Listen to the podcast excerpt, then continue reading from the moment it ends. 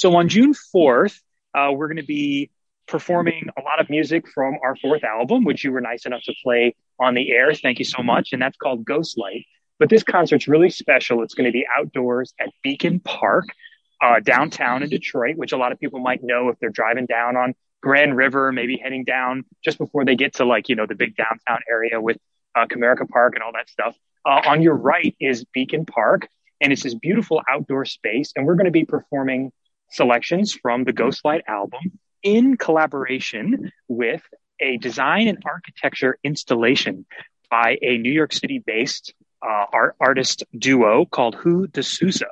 And they have created a beautiful um, light beacon art installation. And it's going to basically just pair with our Ghostlight album. So people are going to be able to see um, the insta- this will be the first night of its installation. So it's kind of like an opening reception party at, at 6.30, followed by um, our concert at about 7 o'clock, about 45 to 60 minutes of our music. So I'd recommend getting there at, at 6 o'clock, um, get a drink, get some food. There's uh, a restaurant right there, all sorts of stuff. And then um, you'll get to see this this amazing installation, then hear hear the music and sort of take in this Ghostlight album both from a visual and um, aural perspective.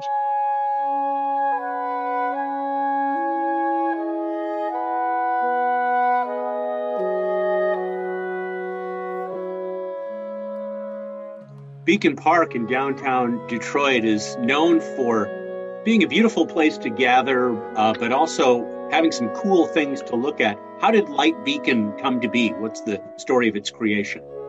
The light beacon that they created is meant to sort of signify positive change. Um, and so there are subtle hints of, ve- of, of, many, many thousands and thousands of small parts. So when you look up really closely at the installation, you can see all the little parts, uh, sort of pointillistic in a lot of ways. And then when combined, they create these larger symbols of, of positive change and energy and hope.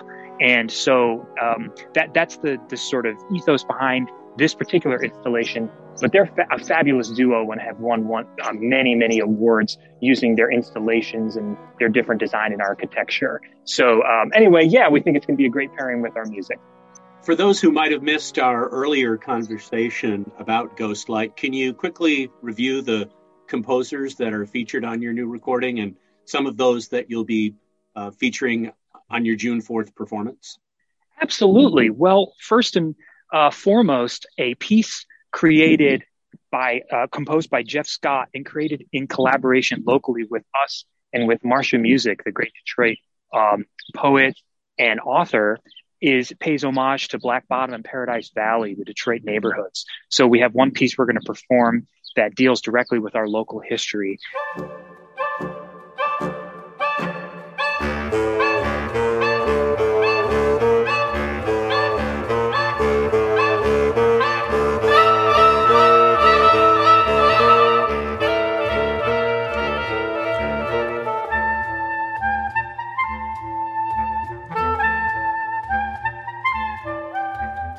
Then we've got music by Michael Gilbertson. He was a 2018 Pulitzer Prize runner-up and wrote us a really great piece called Kinds of Light. We've got a piece by Stacy Garrop about the Egyptian afterlife, which is really wonderful. And then a piece by Niloufar Nourbakhsh called Firing Squad, uh, which comes from, it draws inspiration from Gabriel Garcia Marquez's novel, 100 Years of Solitude.